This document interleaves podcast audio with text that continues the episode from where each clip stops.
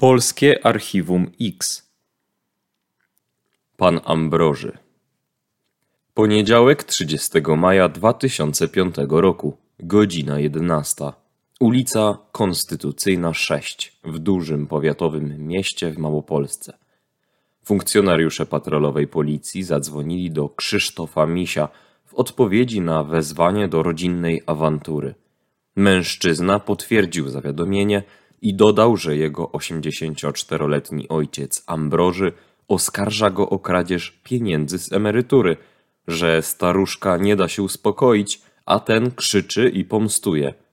Krzysztof Miś zapewnił, że pieniędzy nie zabrał, a ojciec ma demencję i urojenia. Zawiadamiający poinformował, że starszego mężczyznę musiał zamknąć w pokoju na parterze, bo małoletni syn zaczął płakać. Policjanci udali się na miejsce. Rozmowy z funkcjonariuszami policji tylko zaogniły sytuację. Pan Ambroży Miś z uporem maniaka powtarzał policjantom, że zamieszkały z nim syn Krzysztof systematycznie kradnie mu pieniądze oraz że z jego części domu znikają co droższe przedmioty. Policjanci za pośrednictwem dyżurnego komisariatu policji wzywają na miejsce interwencji karetkę pogotowia. Sanitariusze przewożą pana Ambrożego do oddalonego o ponad 35 km szpitala psychiatrycznego. Biegli psychiatrzy i szpitalny psycholog po badaniach i testach stwierdzają u pana Ambrożego początek choroby Alzheimera. W szpitalu pan Ambroży przebywać będzie przez blisko dwa tygodnie. Miejscowi policjanci zdążyli już zapomnieć o tej interwencji, kiedy to 2 sierpnia 2006 roku o godzinie 18.40 w komisariacie policji zgłosił się Krzysztof Miś. Zawiadomił, że 3 marca 2006 roku o godzinie 9.30 wyszedł z domu przy ulicy Konstytucyjnej 6 i do tej chwili nie wrócił, jak również nie nawiązał żadnego kontaktu z rodziną jego ojciec, Ambroży Miś, lat 85. W zawiadomieniu o zaginięciu osoby zgłaszający zaginięcie ojca jako powód zaznaczył dwie rubryki: problemy osobiste uczuciowe i świadome zerwanie więzi, a w rubryce krótki opis zaginięcia podał: Ojciec zaginiony od kilku lat poszukiwał osoby, kobiety, z którą mógłby żyć, mieszkać. Często wyjeżdżał na kilka dni w poszukiwaniu takich kontaktów. Krzysztof Miś przekazał ponadto policji kserokopię opinii psychologicznej ojca z 10 czerwca 2003 roku oraz kartę informacyjną leczenia szpitalnego na oddziale psychiatrycznym z 11 czerwca 2005 roku. Rozpytany bezpośrednio po zgłoszeniu zaginięcia ojca, Krzysztof Miś podał, że jego ojciec 3 marca 2006 roku wyszedł z domu, udając się w nieznanym kierunku, zabierając ze sobą dokumenty oraz około 20 tysięcy złotych. Pan Ambroży po opuszczeniu domu pozostawił swoje mieszkanie otwarte. Zgłaszający stwierdził ponadto, że dokładnie sprawdził zajmowaną przez zaginionego część domu, stwierdzając brak jakichkolwiek pieniędzy czy dokumentów ojca. Od chwili opuszczenia domu ojciec nie nawiązał żadnego kontaktu z rodziną.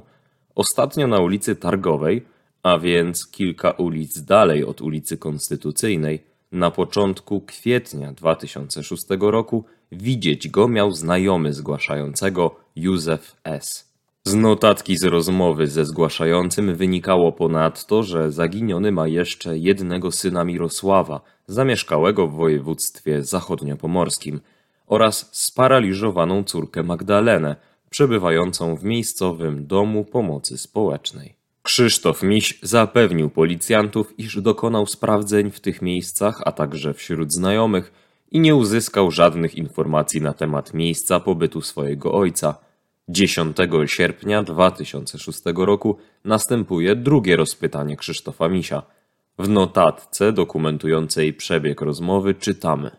Ambroży wyszedł z domu 3 marca 2006 roku i od tej pory nie dał znaku życia.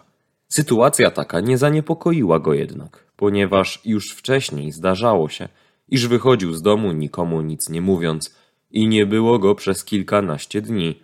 Potem, kiedy wracał, opowiadał, że szuka sobie kobiety. Wtedy to, jak twierdzi, w dniu 23 marca 2006 roku przyszedł do komisariatu osobiście i poinformował dyżurnego o tym, że nie wie, gdzie ojciec przebywa. Nie składał jednak oficjalnego zawiadomienia w tej sprawie, bo jak twierdzi, był przekonany, że po kilku dniach ojciec wróci do domu. Sęk w tym, że po sprawdzeniu zapisów w książce wydarzeń komisariatu policji brak było jakiejkolwiek informacji o tym zgłoszeniu. Po raz kolejny Krzysztofa Misia policjanci rozpytali na okoliczność zaginięcia ojca 20 września 2006 roku. Pan Krzysztof stwierdził wtedy, że zaginięcie ojca miało miejsce 3 marca 2006 roku.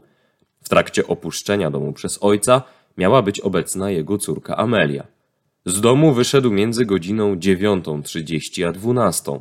Ten fakt sobie przypomina, ponieważ tego dnia jechał zapłacić rachunki. Do domu wrócił po godzinie 12. Tego dnia przed swoim wyjazdem rozmawiał z ojcem na korytarzu domu. Ojciec chciał pożyczyć 2000 złotych, ale po co chciał pożyczyć pieniądze, nie jest w stanie powiedzieć. Pieniądze te mu dał i nie pytał, kiedy odda, ponieważ wiedział, że emerytura wpłynie na konto żony. Po powrocie z miasta nie widział więcej ojca, jak również nie wchodził do mieszkania ojca na górę. Już wtedy policjanci prowadzący sprawę poszukiwawczą zwrócili uwagę, że za każdym razem Krzysztof Miś podaje inną kwotę, jaką miał w dniu zaginięcia przekazać ojcu. Przy pierwszym rozpytaniu była to kwota 5000 złotych, za drugim razem 4000 złotych, a za trzecim kwota zmalała do 2000 złotych.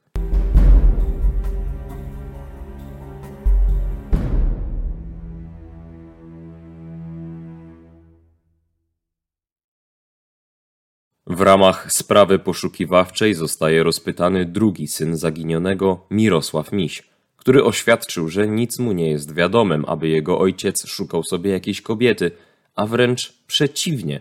Po śmierci żony praktycznie codziennie odwiedzał jej grób. Rozmówca nie posiadał również jakichkolwiek informacji, aby jego ojciec planował jakiś wyjazd. Drugi syn pana Ambrożego oświadczył ponadto, że jego żona Alicja we wrześniu 2005 roku była w odwiedzinach w mieszkaniu ojca i podczas tego pobytu zauważyła brak większości przedmiotów codziennego użytku, m.in. pościeli, pralki czy garnków. Pani Alicja spytała teścia, co stało się z tymi przedmiotami, a on oświadczył jej, że te przedmioty, w tym garnki, zostały mu zabrane wbrew jego woli przez syna Krzysztofa oraz jego żonę. Pan Mirosław przypomniał sobie również, że raz ojciec zadzwonił do niego z budki telefonicznej i wtedy żalił się na Krzysztofa, że jest mu ciężko, że musi chodzić do baru na dworzec PKP na obiady, że żona brata, która jest pielęgniarką, daje mu jakieś tabletki, po których bardzo źle się czuje, że ma zawroty głowy. Rozmówca podał również, że emerytura ojca była przelewana na konto, do którego dostęp oraz upoważnienie miał jego brat Krzysztof i dodał, że jego brat praktycznie rozporządzał i rozporządza pieniędzmi ojca. Ponadto Mirosław Miś poinformował policjantów, że jego ojciec miał przepisać córce Krzysztofa dom. Do chwili obecnej jednak nie wie w jakich okolicznościach to nastąpiło. W jednej z telefonicznych rozmów ojciec miał powiedzieć, że dali mu do podpisania jakieś dokumenty, które on podpisał. Ale najważniejsze informacje znajdowały się na samym końcu rozpytania drugiego syna zaginionego. Mirosław Miś poinformował, że ostatni kontakt telefoniczny z ojcem miał na początku grudnia 2005 roku. W grudniu 2005 roku, a także w styczniu, lutym, marcu, kwietniu, maju, czerwcu i lipcu 2006 roku kilkakrotnie dzwonił z żoną do domu ojca, jednak za każdym razem telefon odbierał ktoś z rodziny brata Krzysztofa, a na pytanie, czy jest ojciec, odpowiadali, że wyszedł na podwórko, że jest poza domem i tak dalej. Nigdy nie powiedzieli, że ojca nie ma w domu i gdzie się znajduje konkretnie. Gdy jego brat Krzysztof dowiedział się, że do mieszkania ojca przyjedzie rozmówca, natychmiast zgłosił na policję jego zaginięcie, a jemu samemu powiedział, że ojca nie ma w domu od 3 marca 2006 roku. Przy czym Krzysztof dodał, że myślał, że ojciec znajduje się u niego w domu i stąd się o jego los nie martwił. Ponadto policjanci rozpytywali ustalonych znajomych zaginionego. Henryka B. podała, że Ambroży spotkał ją na cmentarzu i w rozmowie żalił się, że jego syn Krzysztof go bił, wsadził go do szpitala psychiatrycznego oraz że rodzina zabiera mu różne przedmioty. Józef K., najbliższy sąsiad zaginionego, podał, że ostatni raz widział zaginionego Ambrożego zimą 2006 roku.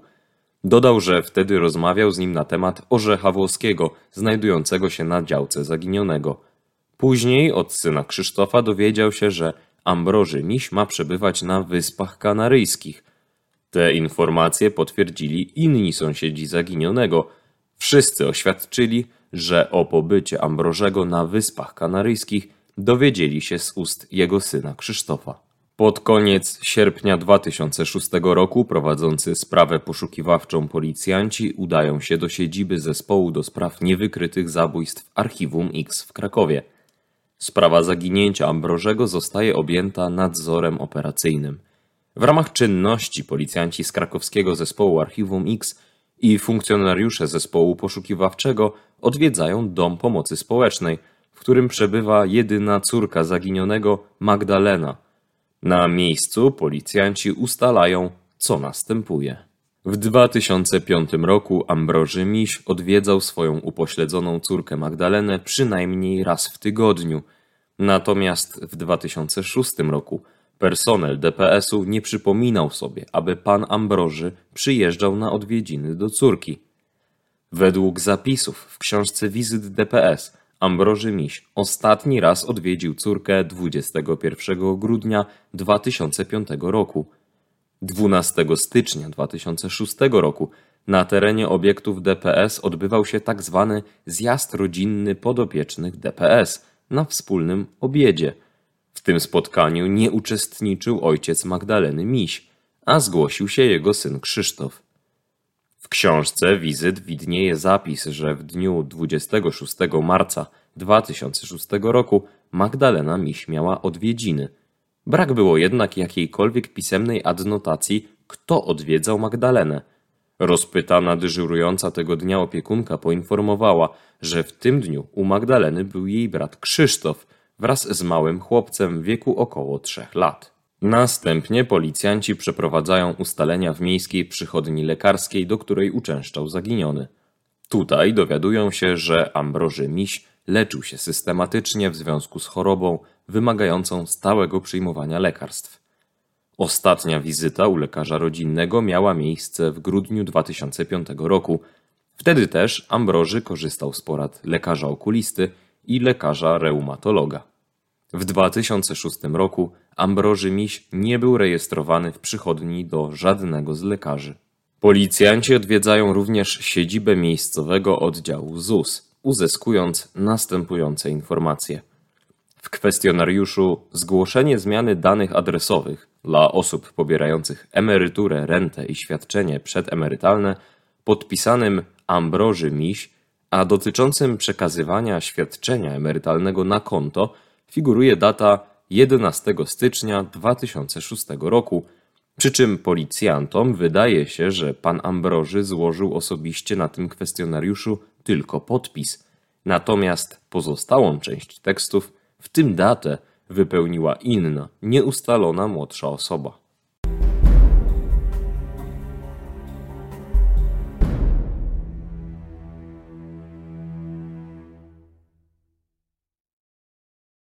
Na przedmiotowym kwestionariuszu nabita była data wpłynięcia zgłoszenia do ZUS, to jest 18 stycznia 2006 roku.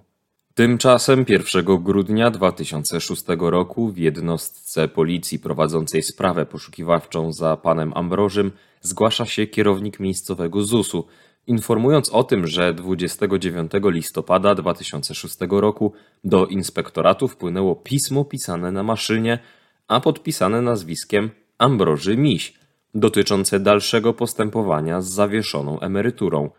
W piśmie tym zaginiony napisał: Po otrzymaniu informacji bardzo się zdenerwowałem o zaistniałej sytuacji w sprawie mojej ciężko wypracowanej przez lata emeryturze. Mając 86 lat oświadczam, że mam się dobrze i cieszę się zdrowiem. Z pomocą przyjaciół i osobom bardzo życzliwych chwili obecnej dużo podróżuję, tak jak zawsze tego pragnąłem i chcę z tego skorzystać. Dlatego nie mam obecnie czasu zajmować się sprawami w miejscu zamieszkania, a przede wszystkim finansami, opłatami itd. Na tę okoliczność prowadzenia wszelkich rachunków, opłat itp.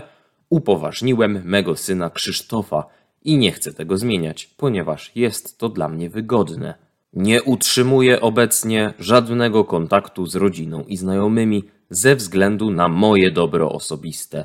Na razie nie chcę niczego zmieniać, aby nie mieć kłopotów finansowych, a co za tym idzie, mieć na przykład komornika przeciwko i być ściganym.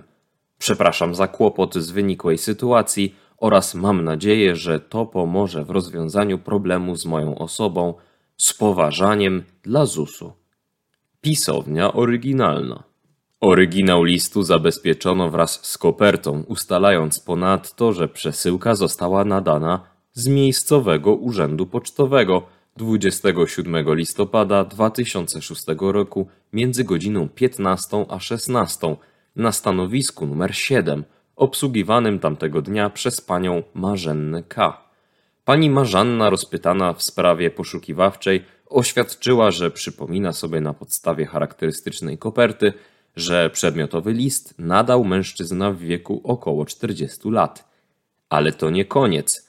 11 grudnia 2006 roku do jednostki policji prowadzącej sprawę poszukiwawczą wpłynął list pisany na maszynie, a podpisany Ambroży Miś o treści. Piszę to pismo z pomocą moich przyjaciół. Dowiedziałem się niedawno, że jestem osobą zaginioną i że rodzina mnie poszukuje. Jestem tym bardzo zdziwiony i czy to jest potrzebne. Wszystkie sprawy związane z moją osobą zostawiłem w najlepszym porządku. Wiele razy wspominałem, że się wyprowadzę, a nikt w to nie wierzył. Wiem, że zrobiłem to brutalnie, ale tak trzeba było i być bezwzględnym. Młodszego syna upoważniłem od dłuższego czasu do prowadzenia moich finansów, aby nie miał kłopotów z różnymi instytucjami. Wiem, że opiekowali się mną jak najlepiej. Najwięcej wdzięczny jestem synowej za opiekę nad moją żoną i córką oraz mną. Dziękuję jej za to bardzo. Jak się tyczy starszego syna i jego żony, jestem zawiedziony ich postępowaniem w stosunku do mnie. Ciągłe kłótnie, zatarczki, wypominanie majątkowe i wiele innych spraw doprowadziły mnie do szału i byłem w szpitalu. W znacznej mierze przyczyniły się do tego, aby zerwać całkowicie kontakt ze wszystkimi, aby mieć święty spokój, nikt nie ingerował w moje osobiste życie. Na razie nie mam ochoty na kontakt z kimkolwiek. W razie śmierci zostaną powiadomieni z całym szacunkiem dla policji. Pisownia oryginalna. Listy przejmują funkcjonariusze krakowskiego zespołu Archiwum X i zlecają ich przebadanie przez ekspertów z Laboratorium Kryminalistycznego KWP w Krakowie. W opinii z ekspertyzy czytamy między innymi Obydwa listy, to jest list adresowany do ZUS, a także do Komendy Miejskiej Policji, zostały napisane na jednej maszynie do pisania o skoku wózka 2,6 mm, np. marki Optima, Olympia, Consul lub Erika. Na obydwu kopertach pod znaczkami i w miejscu sklejenia kopert ujawniono materiał DNA pochodzący od syna zaginionego Krzysztofa Misia. Pod koniec kwietnia 2007 roku funkcjonariusze krakowskiego Archiwum X sporządzają szczegółową analizę sprawy i wnioskują w miejscowej prokuraturze rejonowej o wszczęcie śledztwa w sprawie zabójstwa pana Ambrożego. W złożonej w prokuraturze analizie we wnioskach końcowych czytamy między innymi Istnieje uzasadnione podejrzenie, że zaginiony Ambroży Miś nie żyje, a jego śmierć nastąpiła w warunkach przestępstwa. Z dużym prawdopodobieństwem należy przyjąć, że zabójstwa Ambrożego Misia dokonał zamieszkały z nim syn Krzysztof. Za przyjęciem takiej wersji osobowej przemawiają następujące okoliczności – udokumentowane w ramach sprawy poszukiwawczej. Zgłoszenie faktu zaginięcia ojca dopiero 2 sierpnia 2006 roku, przy czym Niewątpliwie do podjęcia decyzji o zgłoszeniu na policji tego faktu zmusiła Krzysztofa Misia wizyta brata Mirosława w lipcu 2006 roku. Sam fakt niezgłoszenia zaginięcia w komisariacie policji niewątpliwie ma również związek z pobieraniem przez Krzysztofa Misia renty po ojcu, co jednak nie przekreśla podstawowej tezy, że Krzysztof Miś jest sprawcą zabójstwa, a tylko pokazuje nam bliżej jego charakter, a także naświetla motyw zabójstwa, to jest nieporozumienia rodzinne na tle majątkowym. Należy zaznaczyć, że wyżej wymieniony motyw, jak wskazują od kilkunastu lat statystyki policyjno-prokuratorskie, jest najczęstszym z motywów dokonywania zbrodni zabójstwa w Polsce. Niespójne wypowiedzi Krzysztofa na temat okoliczności zaginięcia ojca, zwłaszcza w kwestii użyczania przez niego pieniędzy. W czasie jednej wypowiedzi pada kwota 5 tysięcy złotych, przy czym w kolejnej rozmowie kwota 4 tysiące złotych, a w następnej rozmowie 2 tysiące złotych. Niewątpliwie w ogóle nie doszło do sytuacji, w której Ambroży Miś miałby się zwracać do syna o użyczenie mu pieniędzy, a jeżeli już taka sytuacja miała miejsce, to należy przyjąć, że role obu mężczyzn były odwrotne. To Krzysztof Miś z pewnością chciał od ojca wyłudzić pieniądze.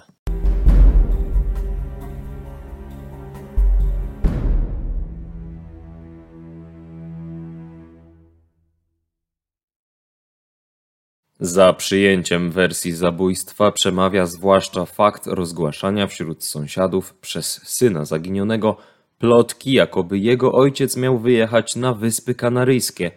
Z tego typu kłamstwem funkcjonariusze zespołu Archiwum X w przeszłości bardzo często spotykali się w czasie analizowania spraw zaginięcia, które w rzeczywistości kryły się w tak zwanej ciemnej liczbie zabójstw.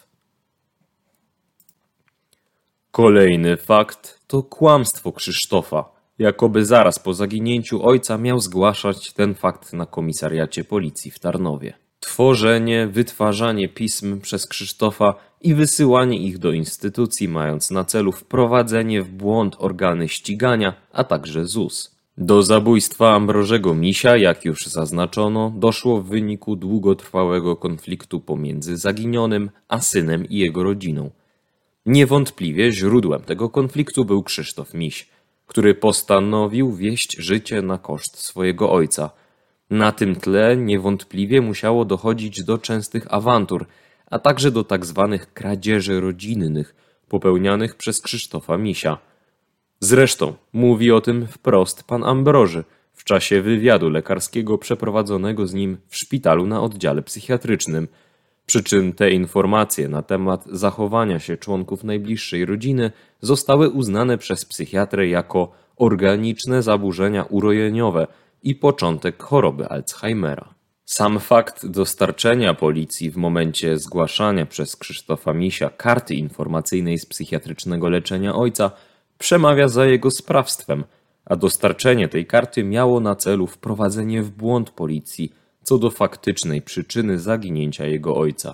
Do zabójstwa Ambrożego Misia doszło pomiędzy 21 grudnia 2005 roku, kiedy odbyła się ostatnia udokumentowana wizyta Ambrożego u córki Magdaleny w DPS-ie, a 12 stycznia 2006 roku, kiedy w DPS odbyło się coroczne spotkanie rodziny i podopiecznych Domu Pomocy Społecznej, na którym zabrakło zaginionego. Biorąc pod uwagę wypowiedzi Mirosława Misia, drugiego syna zaginionego, że już na święta Bożego Narodzenia 2005 roku nie mógł się telefonicznie skontaktować z ojcem, należy przyjąć również wersję, że do zabójstwa doszło zaraz po 21 grudnia 2005 roku.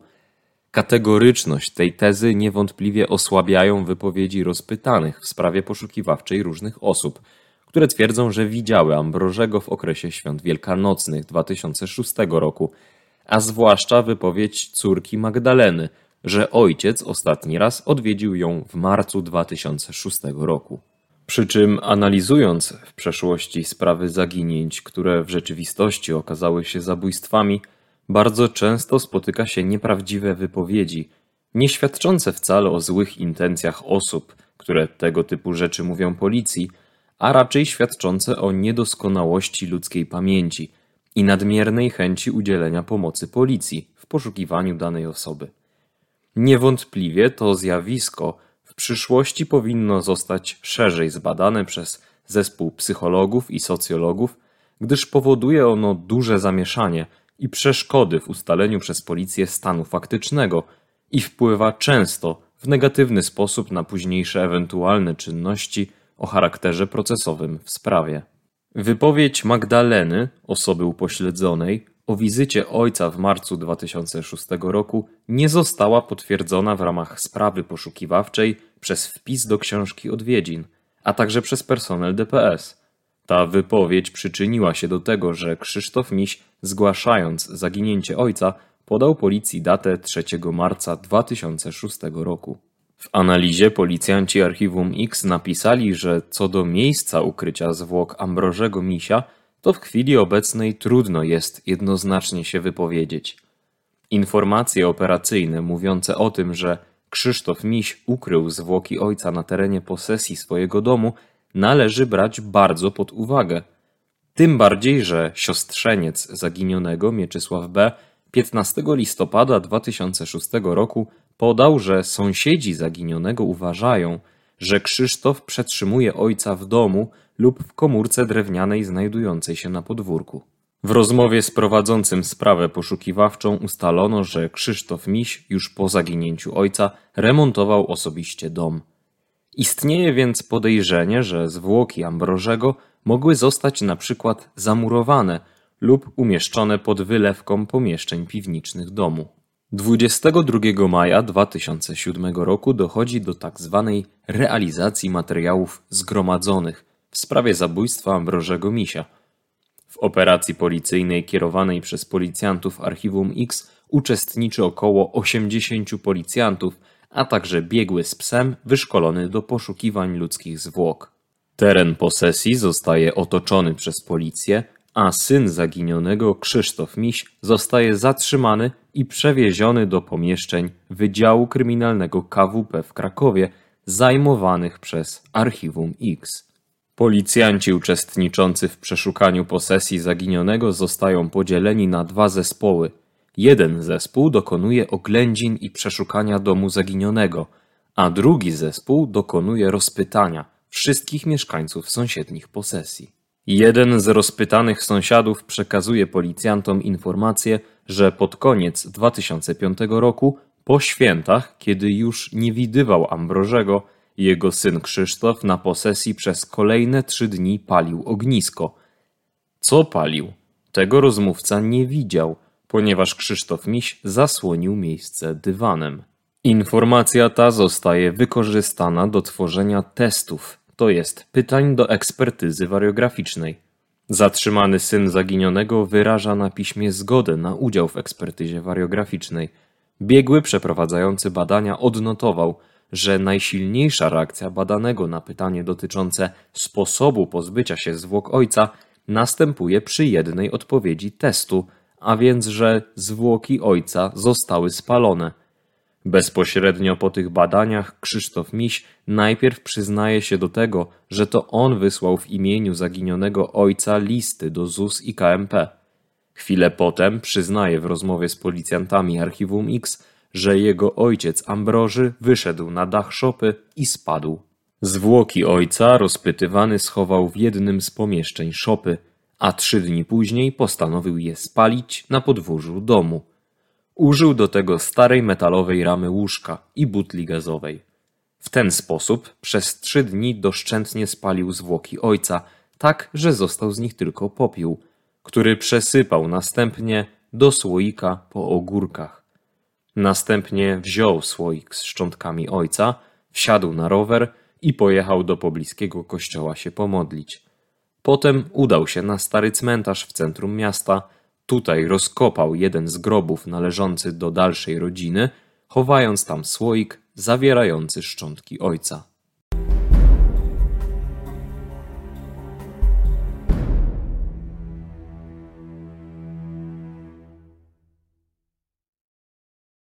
Krzysztof Miś nie potrafił udzielić odpowiedzi na pytanie, dlaczego nie wezwał na miejsce wypadku karetki pogotowia.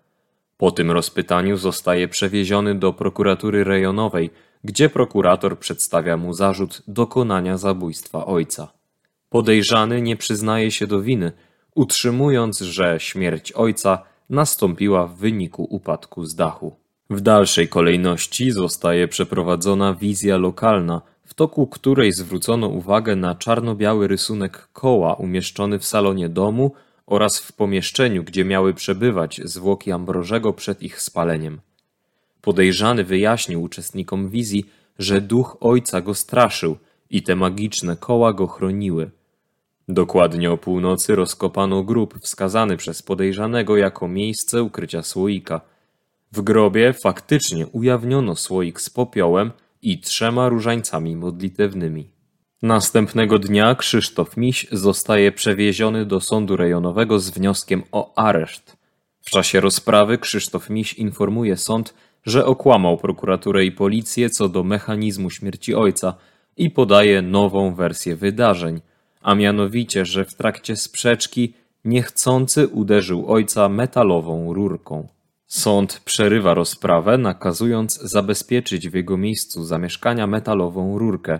Na miejscu Krzysztof Miś oświadcza zdumionym policjantom, że przed chwilą okłamał sąd, ponieważ faktycznie jego ojciec postrzelił się z broni palnej, posiadanej przez niego nielegalnie.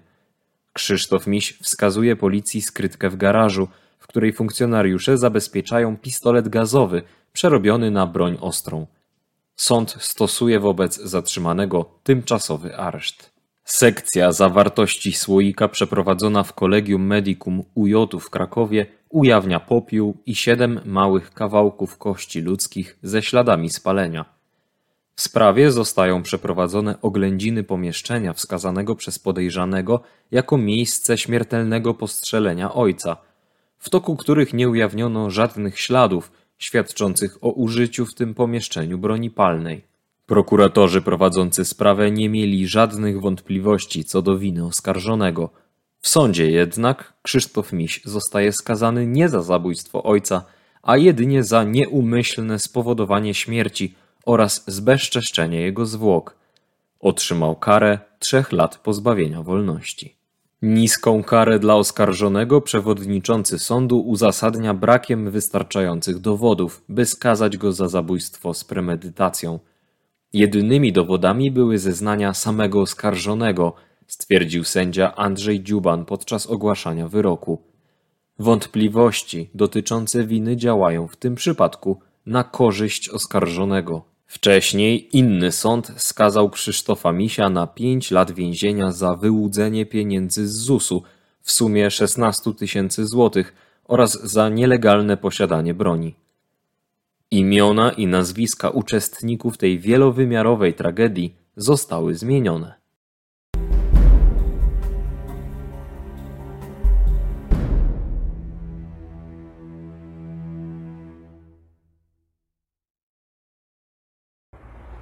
w tej sprawie chyba to, co najbardziej rzuca się w oczy, to jest werdykt sądu.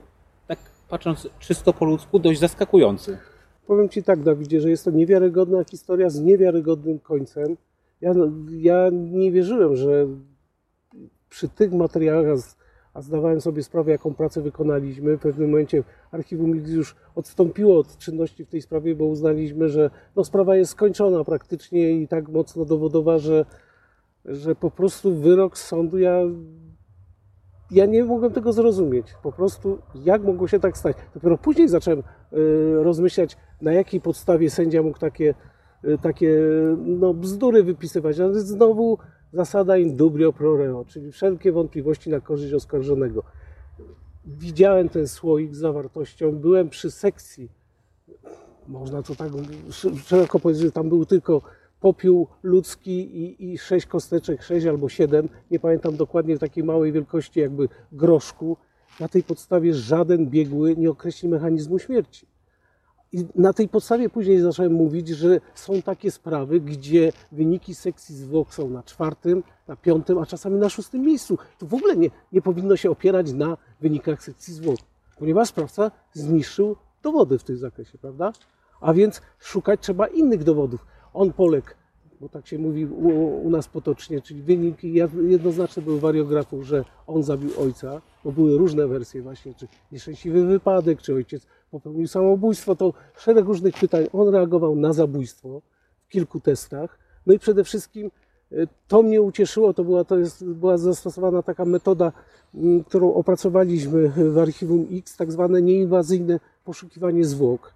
E, Tu się właśnie to jest fajny przykład, ta sprawa, właśnie jak to wykorzystać. Wiedzieliśmy, że ludzie są chętni rozmawiać z policją w momencie, kiedy widzą, że policja jest zaangażowana, widzą siły. Tam były olbrzymie siły skierowane na miejsce zdarzenia. Yy, I, i, i, i zostawiliśmy grupę, która miała właśnie rozpytywać najbliższych sąsiadów i od nich dostaliśmy informację właśnie, że syn pana Ambrożego zaginionego yy, w pewnym momencie w grudniu, pod koniec roku palił wielkie ognisko. Przez trzy dni zasłaniał widok tak, tam, gdzie były okna sąsiadów, po prostu takim dużym dywanem.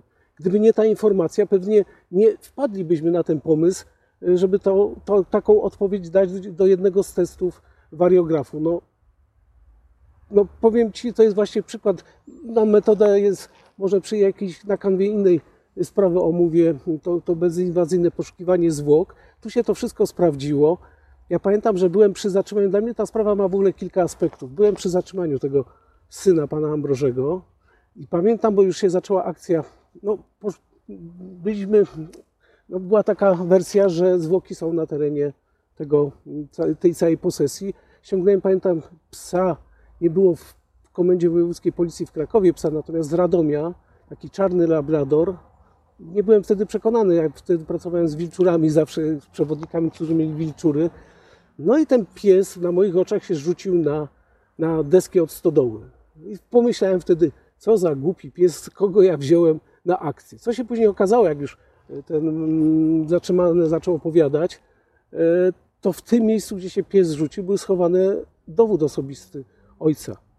On po prostu kilka dni leżał, te zwłoki, pies był na zwłoki i wyczuł ten zapach. I za papą znaleźliśmy dowód osobisty tej osoby poszukiwanej i stwierdzam publicznie, że to nie był głupi pies, tylko ja byłem głupi po prostu, że czasami trzeba właśnie za, zaufać instynktowi zwierzęcemu bardziej niż własnym. Ja wiedziałem, że tam nie ma zwłok, prawda?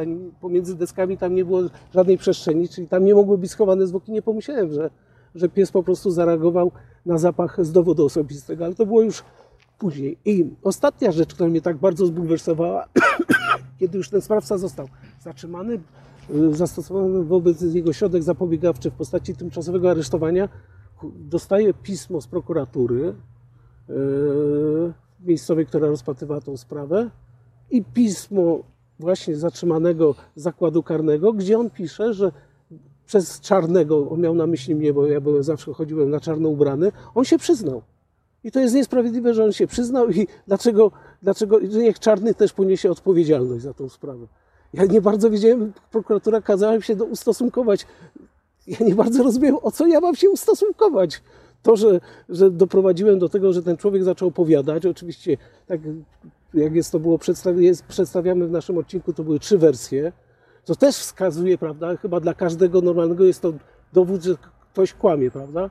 A jak ktoś kłamie w małej rzeczy, to kłamie w wielkiej rzeczy. I to są wszystko dowody. I tak jak zaczęliśmy, może troszeczkę wybiegłem w tej historii, historia z niewiarygodnym końcem, do której do tej pory nie wiem, jak się to stało, że ten człowiek uniknął odpowiedzialności karnej. No właśnie, Mariusz Bogdan tutaj powiedział o tym, że często znajdowane są zwłoki, ale trudno zakreślić mechanizm śmierci, no bo albo jest duży, zaawansowany stopień rozkładu, albo one leżały wiele lat, pozostały tylko kości. No właśnie, czy ta sekcja zwłok i jakby właściwie stwierdzenie, jak to zginął, jest Twoim zdaniem tak bardzo ważne? No bo tutaj nie żyje człowiek, yy, ciężko stwierdzić mechanizm śmierci i czy to już uprawdopodobnia taką wersję, że właściwie skoro nie znamy mechanizmu śmierci, to właściwie nie powinniśmy nikogo skazywać. To jest kolejna sprawa, bo już przedstawialiśmy na naszym kanale sprawę z Grybowa, gdzie y, syn y, dokonał zabójstwa matki, potem te, te, te, to ciało było rozkawałkowane, było gotowane i też tam biegli nie mogli jednoznacznie określić tego mechanizmu. To powodowało to i to powoduje tak samo w tej sprawie, że sprawcy y, szukając y, ratunku, wytłumaczenia się od odpowiedzialności, próbują właśnie w ten sposób to przedstawiać, czyli różne wersje, wypadek, nieszczęśliwe zdarzenie, natomiast e, ten wynik jednoznacznie nie, jest w stanie i to jest normalne, tak jak mówisz, że zwłoki, które są odnalezione w tych sprawach, w których e, pracowaliśmy po wielu latach, e, no jeśli nie mamy uszkodzenia e, kośćca e, i Działanie innych mechanicznego działania pewnie. mechanicznego, no to biegły w, żaden sposób tego mechanizmu Nie nie jest w stanie określić. I tutaj właśnie w tych sprawach tak to wygląda.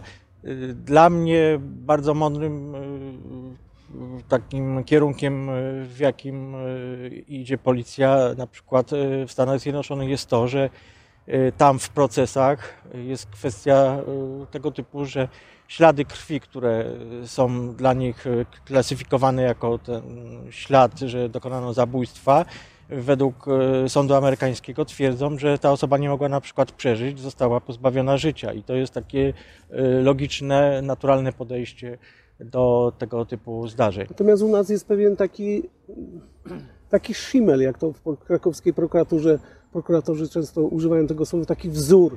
I jeżeli coś wybiega poza ten wzór, to po prostu stosuje się zasadę in dubio pro reo, gdzie ta zasada tak naprawdę w tym przypadku nie powinna mieć kompletnie zastosowania. Trochę jak z maturą, jeżeli nie wpasuje się w klucz, jeżeli sprawa nie wpasuje się w klucz, to No, można ale- być wybitnym uczniem, a jednocześnie mieć problem ze zdaniem matury. No i tak niestety jest, tu mamy takie ludzkie przywary, ludzkie takie, taka, takie lenistwo, niedbałość po prostu i myślę, że te cechy tutaj zaważyły, zwłaszcza, że ja osobiście robiłem oględziny po mieszkaniach, gdzie ten syn skazał, prawda, że się miał tata jego poszczelić.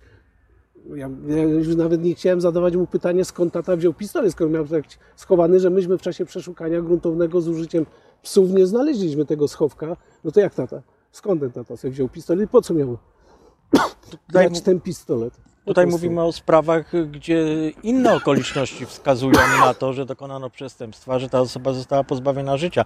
Yy, Nie mówimy o sprawach, gdzie yy, jedynym dowodem to jest, że jest odnalezione ciało. Jeśli z innych tych okoliczności, zeznań, z tego co mówi ta osoba, która jest yy, podejrzewana o dokonanie tego zabójstwa, zmienia te wersje kluczy, no to jednoznacznie wynika, że nie mogło być inaczej, tylko dokonano zabójstwa, bo trudno tutaj mówić, że ktoś przedstawia wersję, że to był wypadek, bo każdy normalny człowiek w momencie wypadku wzywa pogotowie, policję, nie, nie ukrywa tych zwłok, No nie rozkawałkowuje.